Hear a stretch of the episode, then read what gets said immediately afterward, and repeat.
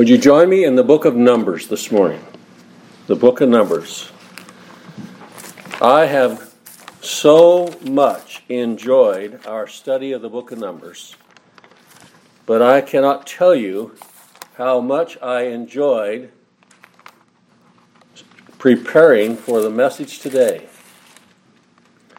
There is just a passage of Scripture here that is just so full and so overflowing with the gospel of God's free grace in Christ. And we're in the book of Numbers chapter 6, and we're going to be dealing with the last few verses of this chapter, beginning with verse 22. Now, just a very quick recap. God is in charge of these people's deliverance. Remember what happened in Exodus? He was in charge of their deliverance. He set them free out of Egyptian servitude. And God is in charge of their location. He put them where he wanted them to construct the tabernacle, but he also put them around the tabernacle exactly where he decreed and purposed that they would be. So he's in charge of our deliverance, and he's in charge of our location. God is in charge of their separation. Those that had leprosy or an issue or had touched a dead body were to be put out of the camp. And so it is, God has that special place for sinners out of the camp with Christ Jesus the Lord. And he triumphantly was victorious over all their issues. And now we have God is in charge of their blessings. This whole section, there is a sevenfold blessing. We're not going to say there's seven blessings here, but it's a sevenfold blessing. It's much like God. God is one God. He's not three gods. There's God the Father, God the Son, and God the Holy Spirit, but there is one God. And we find that that is something we cannot explain, and it's incumbent upon us not to try to explain it. But God's people will simply believe it. They believe that God is God, and he is given to us through the Scriptures as the Father, the Son, and the Holy Spirit, and they all had their very important and unable by human beings part in the covenant of grace. The Father chose a people in Christ before the foundation of the world. The Son voluntarily said, I will ransom them. They're sinners, and I will ransom them. I'll pay the full ransom price. And the Holy Spirit in covenant mercy said, I will go find them wherever they are, and I'll bring the gospel to them through the preaching of a faithful minister, and they will hear it, and by God's mercy, he regenerates them, and they believe it.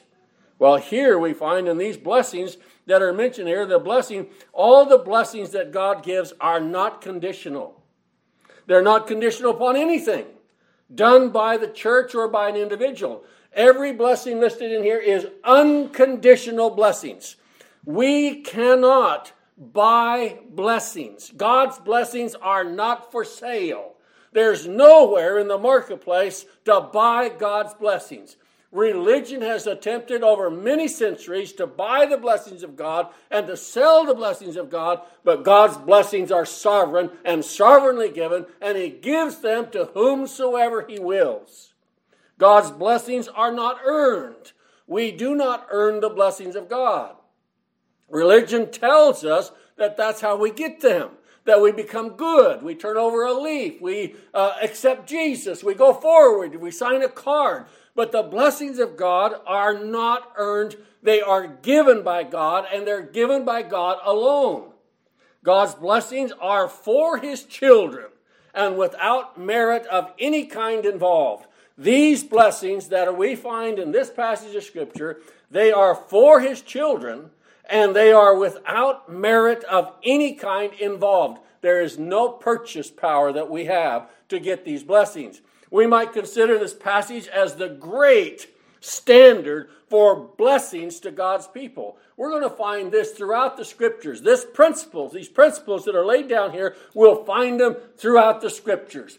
Sometimes I have found it almost necessary to rip out those pages in the middle there that separate the Old Testament from the New Testament.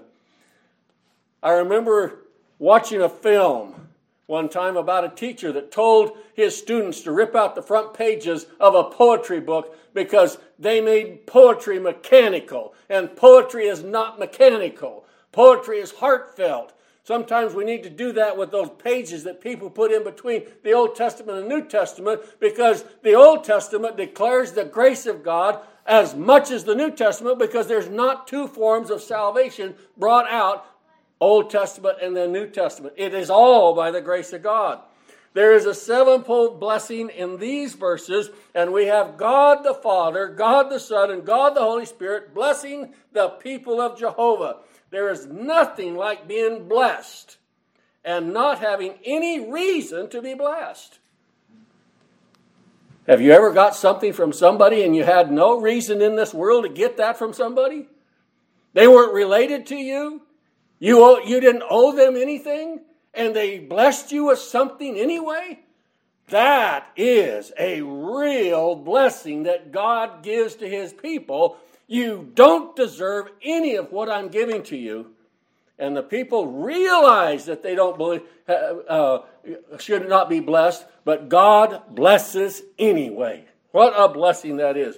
Now, verse 22. Let's look here at the book of Numbers, chapter 6 and verse 22, and read down through. He says, "And the Lord spake unto Moses, saying," the Lord, Jehovah, spoke to Moses. Moses is in charge. Now the message is to Moses to give to someone else. Now that's just the way God does his business. He gives his message to a messenger, and his message is to be given directly to someone else. We are just reporters.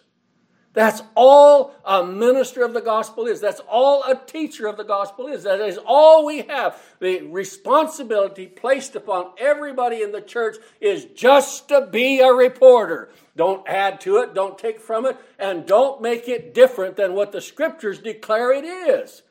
It is God's free and sovereign gift to people, and we cannot impose it upon people. We cannot educate people into it. We cannot bring them to a place where they'll understand it. That is God's business, and he's the only one that can do that.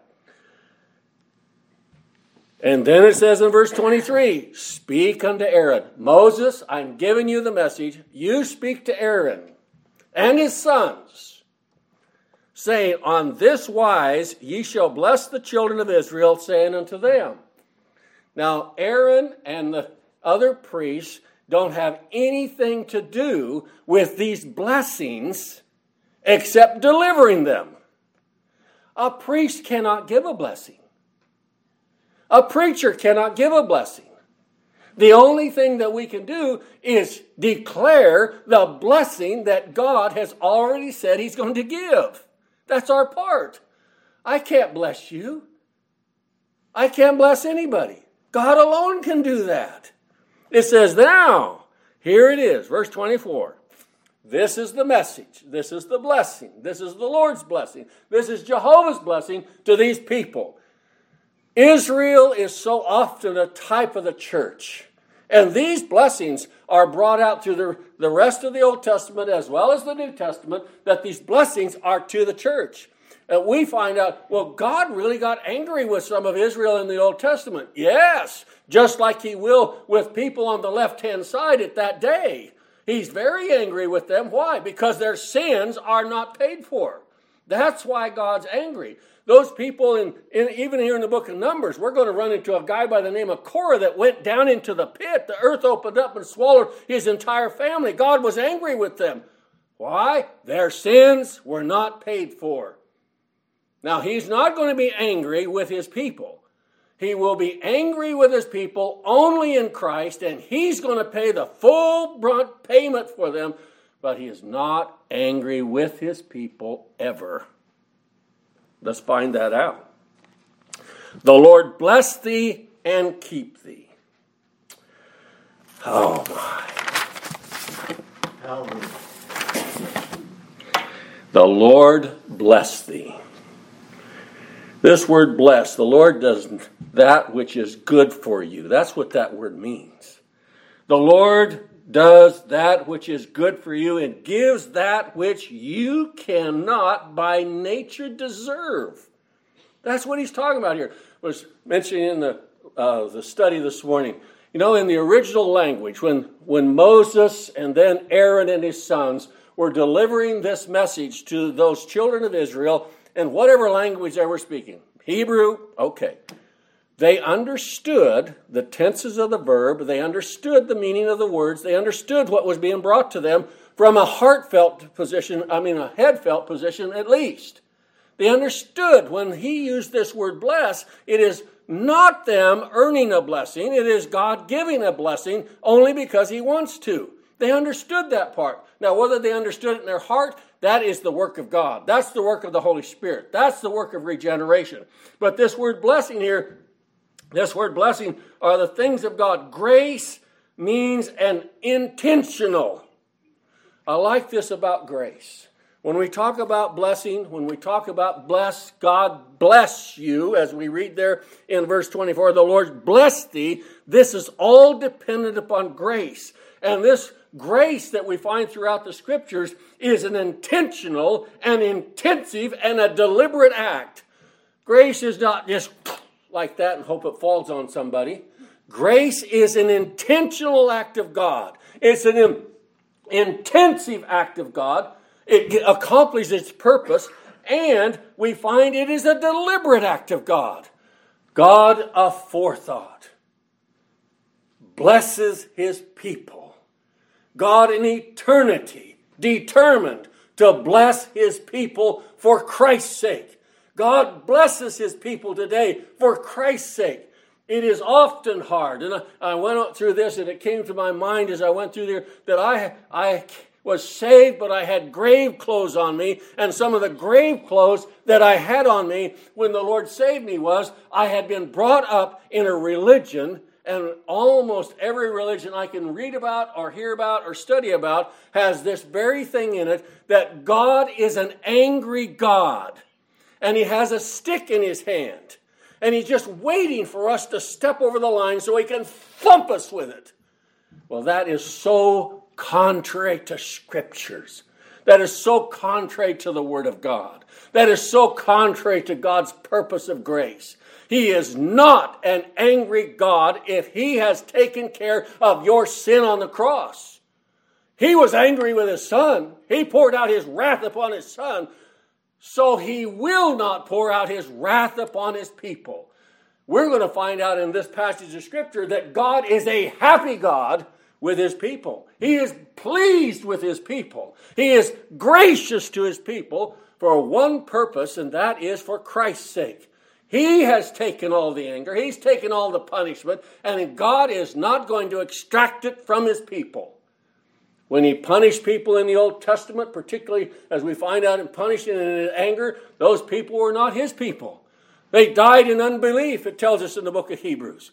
They were not his people. Not all Israel is of Israel, is what the Apostle Paul brought out.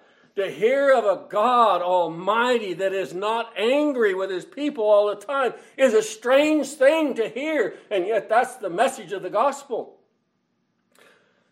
All of that wrath, all of that anger was put upon him. And now we're going to find out, just because he uses this term here in Numbers chapter 6 and verse 24, the Lord bless thee.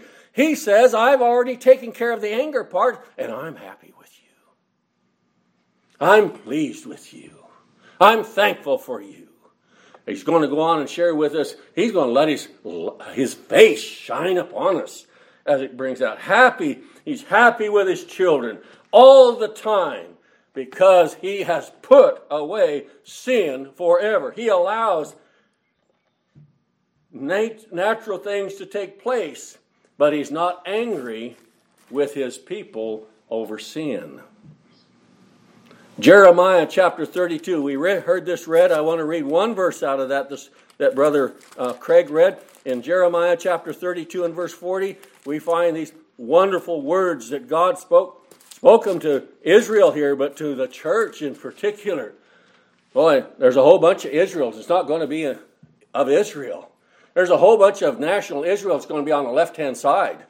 That's just what we find in the Scriptures. The mercy and grace of God was towards the church from eternity. And there are going to be Jews and Gentiles that make up the church. Here in the book of Jeremiah, chapter 32 and verse 40, the Scriptures share this, so invaluable, so important to the people. And I will make an everlasting covenant with them, that I will not turn away from them to do them good, but I will put my fear or my respect in their hearts, and they shall not depart from me.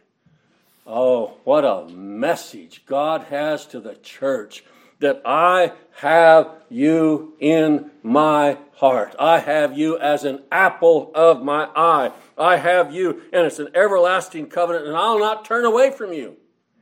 From them to do them good. I will do them good and good and good and good and good. The Lord bless thee. More than just, well, I hope a drip falls on me.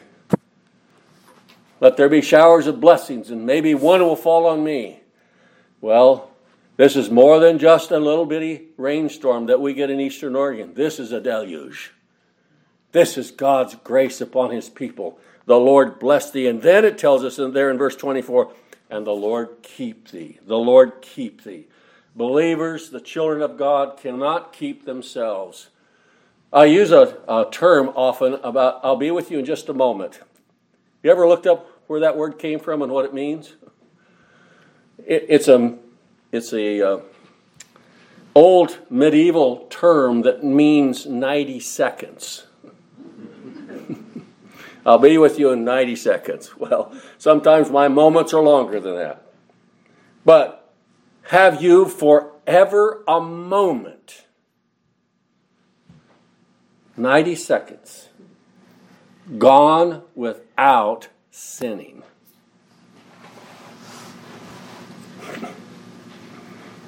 No.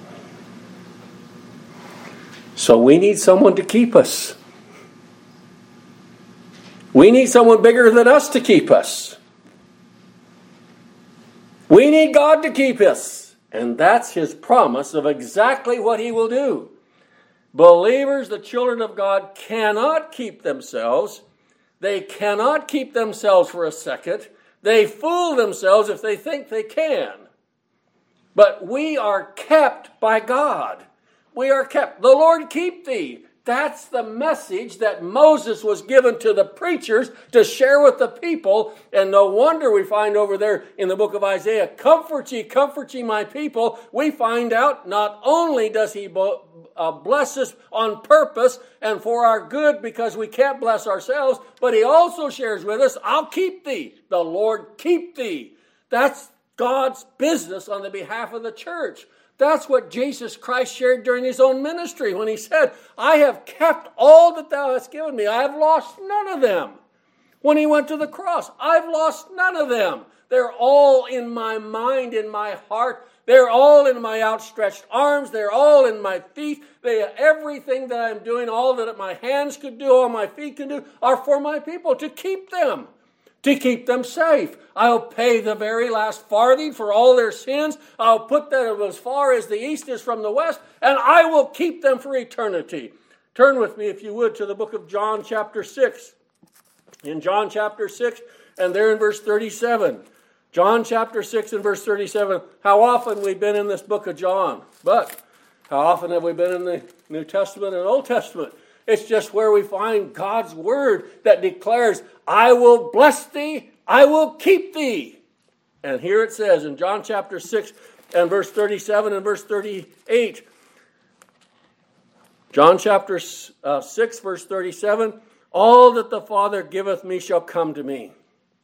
And him that cometh to me I will in no wise cast out. I'll never fall at fault with them because I will take care of their sin issue. For I came down from heaven not to do my own will, but him that sent me. This is the covenant of grace being drawn out. This is the covenant of grace being declared. This is the covenant of grace from eternity past to eternity future. The Lord bless thee, grace to you. The Lord keep thee. Turn with me to John 17 and verse 12. John chapter 17 and verse 12. We read these words about this wonderful subject of being kept. We cannot keep ourselves. We can't keep ourselves for a second. We can't keep ourselves for a millisecond, a nanosecond. We're unable. It's just not in us to do that. But we have someone who has, in the covenant of grace, determined to do that on our behalf. Though we fall, we shall not be utterly cast down. We do things that are contrary to God's word and contrary to God every day, and yet he says, the Lord bless thee, the Lord keep thee. I am in charge of this too. John chapter 17 and verse 12, the scripture shares this, while I was with them in the world, I kept them in thy name. Those that thou gavest me I have kept, and none of them is lost. But there's one guy that is. Why? He's on the left-hand side. He is not mine to begin with. The son of perdition, that the scriptures might be fulfilled. And in the book of 2 Peter, travel with me through this section of scripture to 2 Peter chapter 1. 2 Peter chapter 1, as we find again, the Lord keep thee. The Lord bless thee, the Lord keep thee. It is the Lord's business. Jehovah, that's what that word over there in the book of Numbers is. Jehovah keep thee. The Jehovah bless thee, Jehovah keep thee. And that's his job for our benefit out of the covenant of grace. 2 Peter chapter 1, verse 3, the scripture says, according to his divine power hath given unto us all things that pertain unto life and godliness through the knowledge of him that hath called us to glory and virtue, whereby are given unto us exceeding great and precious promises,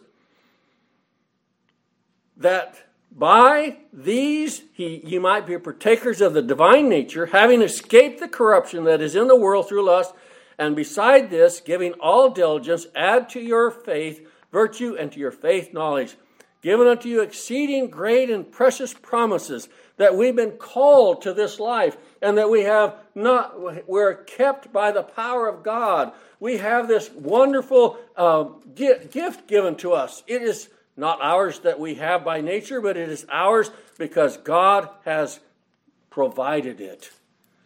You know, everything that is required, God provides. We have nothing of ourselves.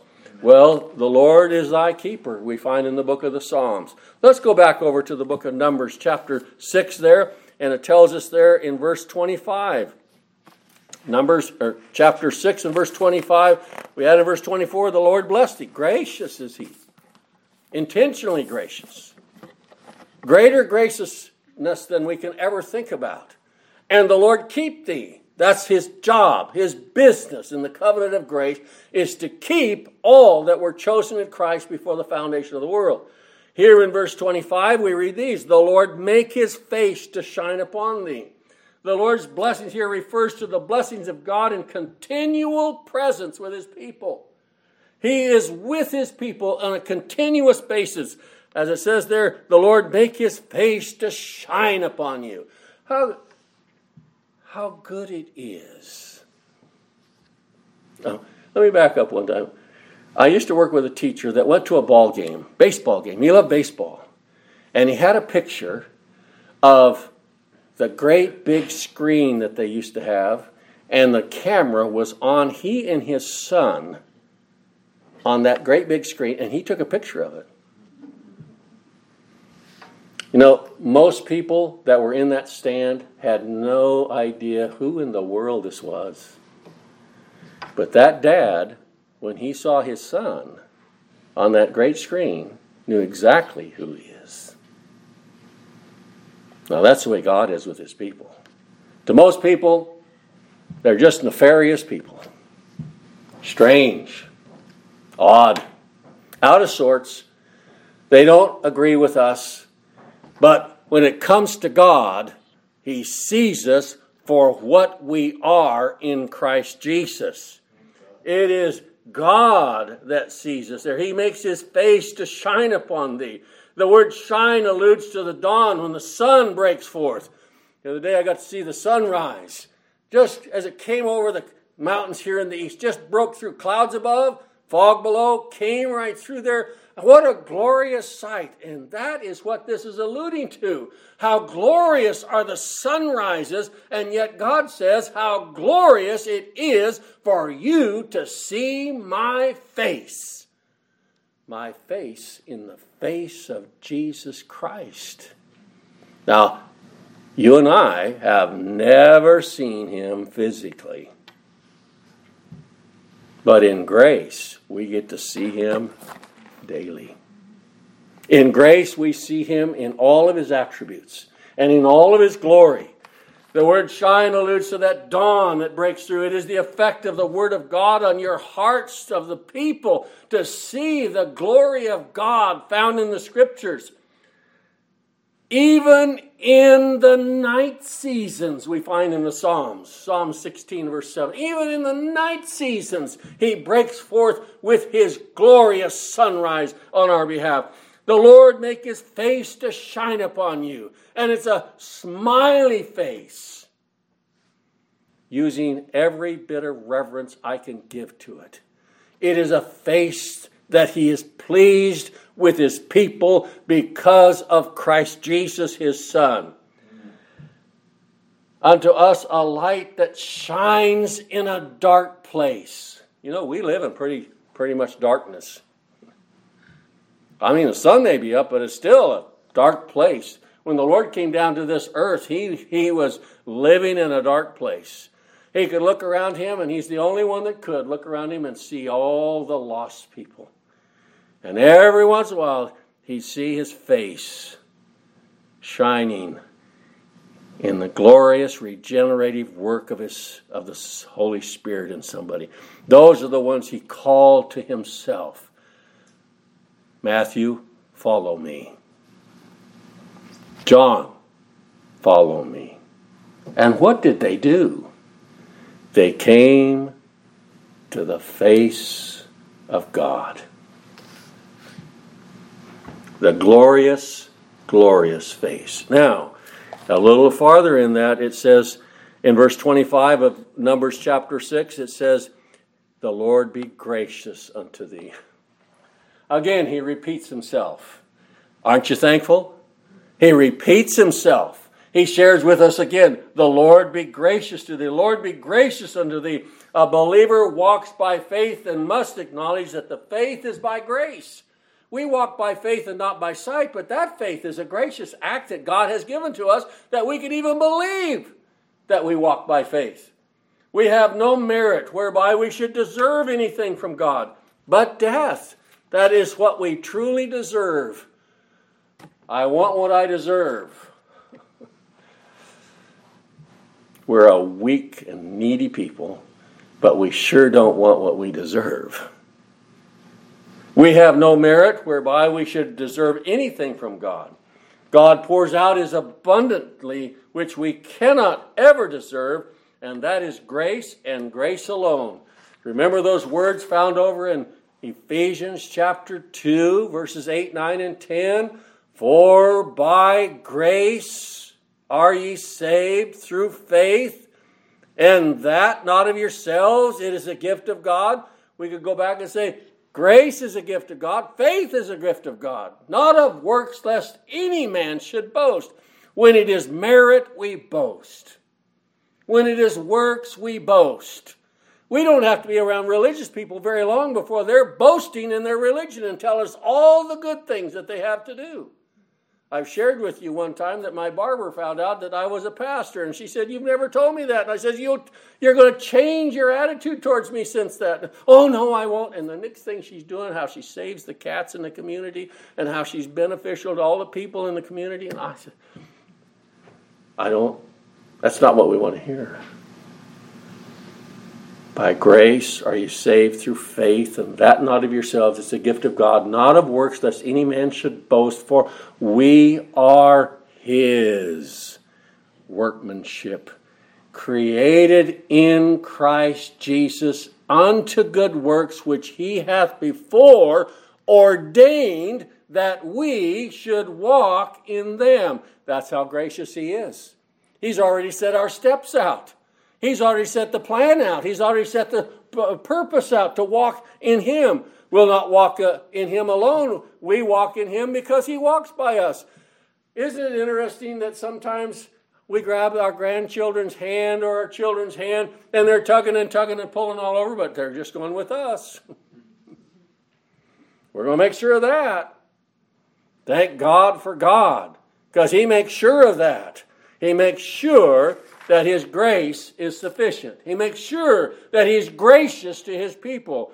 As it tells us over there, the Lord make his face to shine upon thee and be gracious unto thee. How gracious though. And then it says in the next verse over there in the book of Numbers, and the Lord lift up his countenance upon thee. Just think about that for a moment. The Lord lift up his countenance. This blessing is intended again. This is the message that was given to Moses, and Moses delivered this to the preacher. You just remind the people that everything they have is from God. Everything they have is from God. They are not supplying anything. I took them out. I delivered them from bondage. I brought them across the Red Sea. I brought them here. I've told them exactly where to put their tents. This is God. And I've already told them who's to go on the outside and who's to stay on the inside. And now I'm going to tell them again, the Lord bless thee. The Lord bless thee and keep thee. The Lord make his face to shine upon thee and be gracious unto thee. The Lord lift up his countenance upon thee. The Lord lift up his countenance. The countenance is simply a smiling face. Oh, I used to walk in the house. Loved to walk in the house when Mom was in a good mood. Do you know what I'm talking about? Used to love to walk in the house when Dad was in a good mood. Had a smiling face. Well, when we walk into the presence of God, it doesn't matter under what or any conditions, we're going to meet a smiling face because he poured all his righteous indignation upon his son, or he didn't. He caused his son to pay completely and totally for all our sin, or he didn't. Now, if he did, he's smiling. And if he didn't, we're in the wrong line. Don't try to crowd in on the right-hand side. If he didn't pay for all sin, then you're in the wrong line. Look with me in the book of 1 Timothy. 1 Timothy chapter 1. He is a smiling God. I didn't know this in religion. I was constantly told, you're going to have to pay for that. Someone went somewhere they shouldn't. They did something they shouldn't. They played with something they shouldn't. They did something they shouldn't. You're going to have to answer for that. And the preacher that said that did not understand grace. Because either Christ paid for it all, or he paid for none of it. And if he paid for it all, this is what we read about. 1 Timothy chapter 1. And people will say, oh, that's going to give me a license to sin. It better not. If you're going to be like the folks that said, if I believe that, I'll just go do.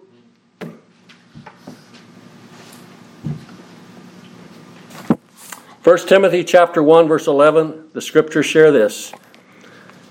According to the glorious gospel of the blessed God. And you know that word blessed there in that particular place means happy? The blessed or happy God which was committed to my trust. The gospel is declaring that God is happy with all his people because Christ paid for all their sin. This is a good message. It's a great message to know that we can approach God in his greatest time of happiness and joy and love and mercy, because he's taken it out on his son.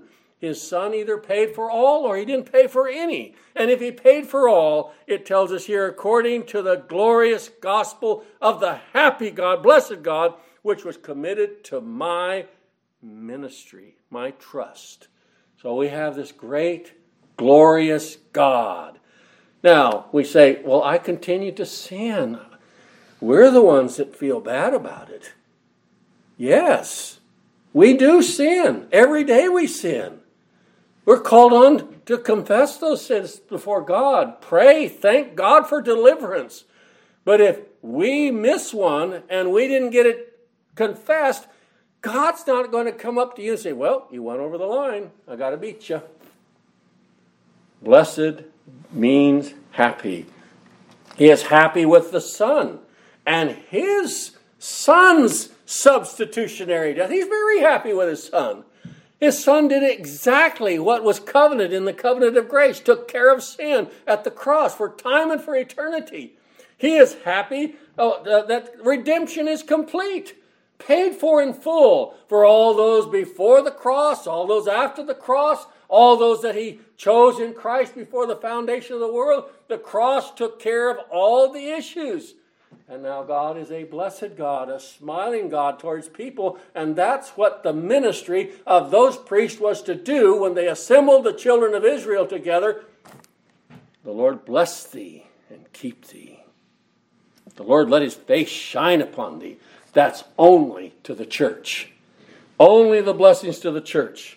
This is not a conditional blessing, but an intentional, intensive, and continual blessing.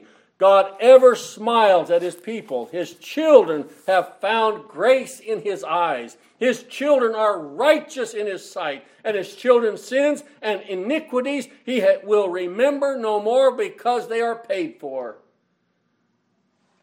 And then back there in the book of Numbers, chapter 6 and verse 26, we find these wonderful words about God's everlasting ministry to the church. It says there, the Lord lift up his countenance upon thee and give thee peace. To the believer in every age, the world has gone mad. Can you think of Abel as he looked around him and his brother had a club in his hand? The world has gone wild. The world has gone mad and killed him. In Noah's age, Noah could say, the world has gone mad. Look at this. He would not have known it if God had not instructed him in grace. Jeremiah's age, my goodness, read the book of Jeremiah. As he looked out upon Israel, God's chosen nation, where the favored nation status was, and here these people were corrupt to the heart. Can an Ethiopian change his skin?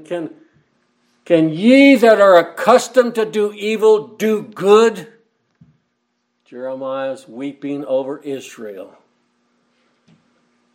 The apostles' age. You know, apparently every one of them but one, John, the writer of the book of Revelation, was martyred. The world went mad. In the Middle Ages, my goodness, the world was mad. And in our age, the world has gone mad. Nothing has changed. Just different people dressed differently, speaking different languages maybe, but how great it is. The great God is in the business of giving peace when the world has gone mad. The book of Philippians chapter 4. Would you join me there in the book of Philippians chapter 4? That is the Lord's blessing to his people. The Lord give thee peace. When the world has gone mad, the world give thee peace. Philippians chapter 4, verse 7. Philippians chapter 4 and verse 7, in this passage of Scripture, explains it a little bit. It is peace that passeth all understanding by the world. How can they be calm in such a storm? Philippians chapter 4, verse 7, the scriptures share this. And the God of peace, which passeth all understanding. He's the God that passeth all understanding. And the God of peace, that peace is without understanding. We just can't put our finger on it. It's God's gift to his people. Keep your hearts and minds through Christ Jesus. Come what may, he will keep his people, their hearts and minds through Christ Jesus. The peace that passeth all understanding. Oh, to know the truth of the gospel. Christ has made peace with God through our Lord Jesus Christ. And we also find out he's made peace through the blood of the cross. He made peace. Now he says, my peace I give you. What a generous God that would give us all peace, all grace, all mercy, all the very person of Christ Jesus to us. God that smiles upon his people, and he doesn't carry a stick around ready to beat us at the first time we cross the line. But he is thankful for us in Christ Jesus. All my children shall be gathered together. All my people will be one. They will be brought into one fold. They will not be scattered, but will be brought into one fold. God has signed his name in all the blessings to his people. One quick passage over here, Numbers chapter 6, verse 27, and then we have a verse to read here in the book of Romans. But in the book of Numbers, chapter 6, verse 27. I fully intended to get an illustration for this. In my office, I have a number of coffee cups. My granddaughter told me one time, Granddad, you have many coffee cups. And they're places I've been and things it's my remembering stick. Well, I have a coffee cup up there, and I was going to get it down, but I didn't get a chair so I could reach it. It was a coffee cup given to me by my daughter. She made it in pottery class. You know, the most cherished part of that whole thing is what we're going to read about here. Just a moment. Numbers chapter 6, verse 27. And they shall put my name upon the children of Israel. Now, in the book of Romans chapter 9, we have this coffee cup mentioned. Romans chapter 9. On the bottom of that coffee cup is something very important. And if you buy quality pottery, there's going to be something on the bottom of that pottery. The name. At the bottom of that cup is my daughter's name. Means a lot. Means more than that coffee cup does. Well, read this with me. Romans chapter 9. Romans chapter 9. God has signed his name on his people. Romans chapter 9, verse 21. The scriptures share this. Hath not the potter power over the clay of the same lump to make one vessel unto honor and another to dishonor? Now that's his business. Don't argue with God about that. Don't say it's unfair. That's just God. He's done his business. Don't say I don't believe it. That means we're unbelievers. But God said that. He said over here in the book of Numbers, and they shall put my name upon the children of Israel, and I will bless them. Over here, Romans chapter 9, verse 22. It says, but if God, willing to make his wrath and to make his power known, endured with much long suffering the vessels of wrath fitted to destruction, that he might make known the riches of the glory of the vessels of mercy, which he hath before prepared unto glory, even us, whom he hath called, not of the Jews only, but also of the Gentiles. Did you know that we find in Scripture that he has put his name on us?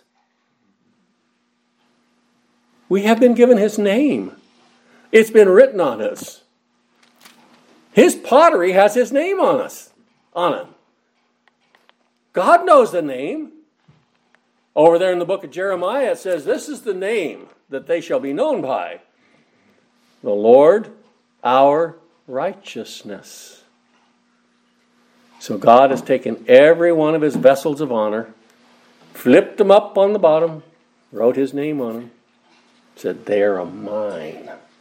They can be identified anywhere in the world as mine. And so as Moses told the preachers, this is what you're to say. The Lord bless thee and keep thee. The Lord make his face to shine upon thee and be gracious unto thee. The Lord did it all. And lift up his countenance upon thee and give thee peace. And they shall put my name upon the children of Israel, and I will bless them. Amen.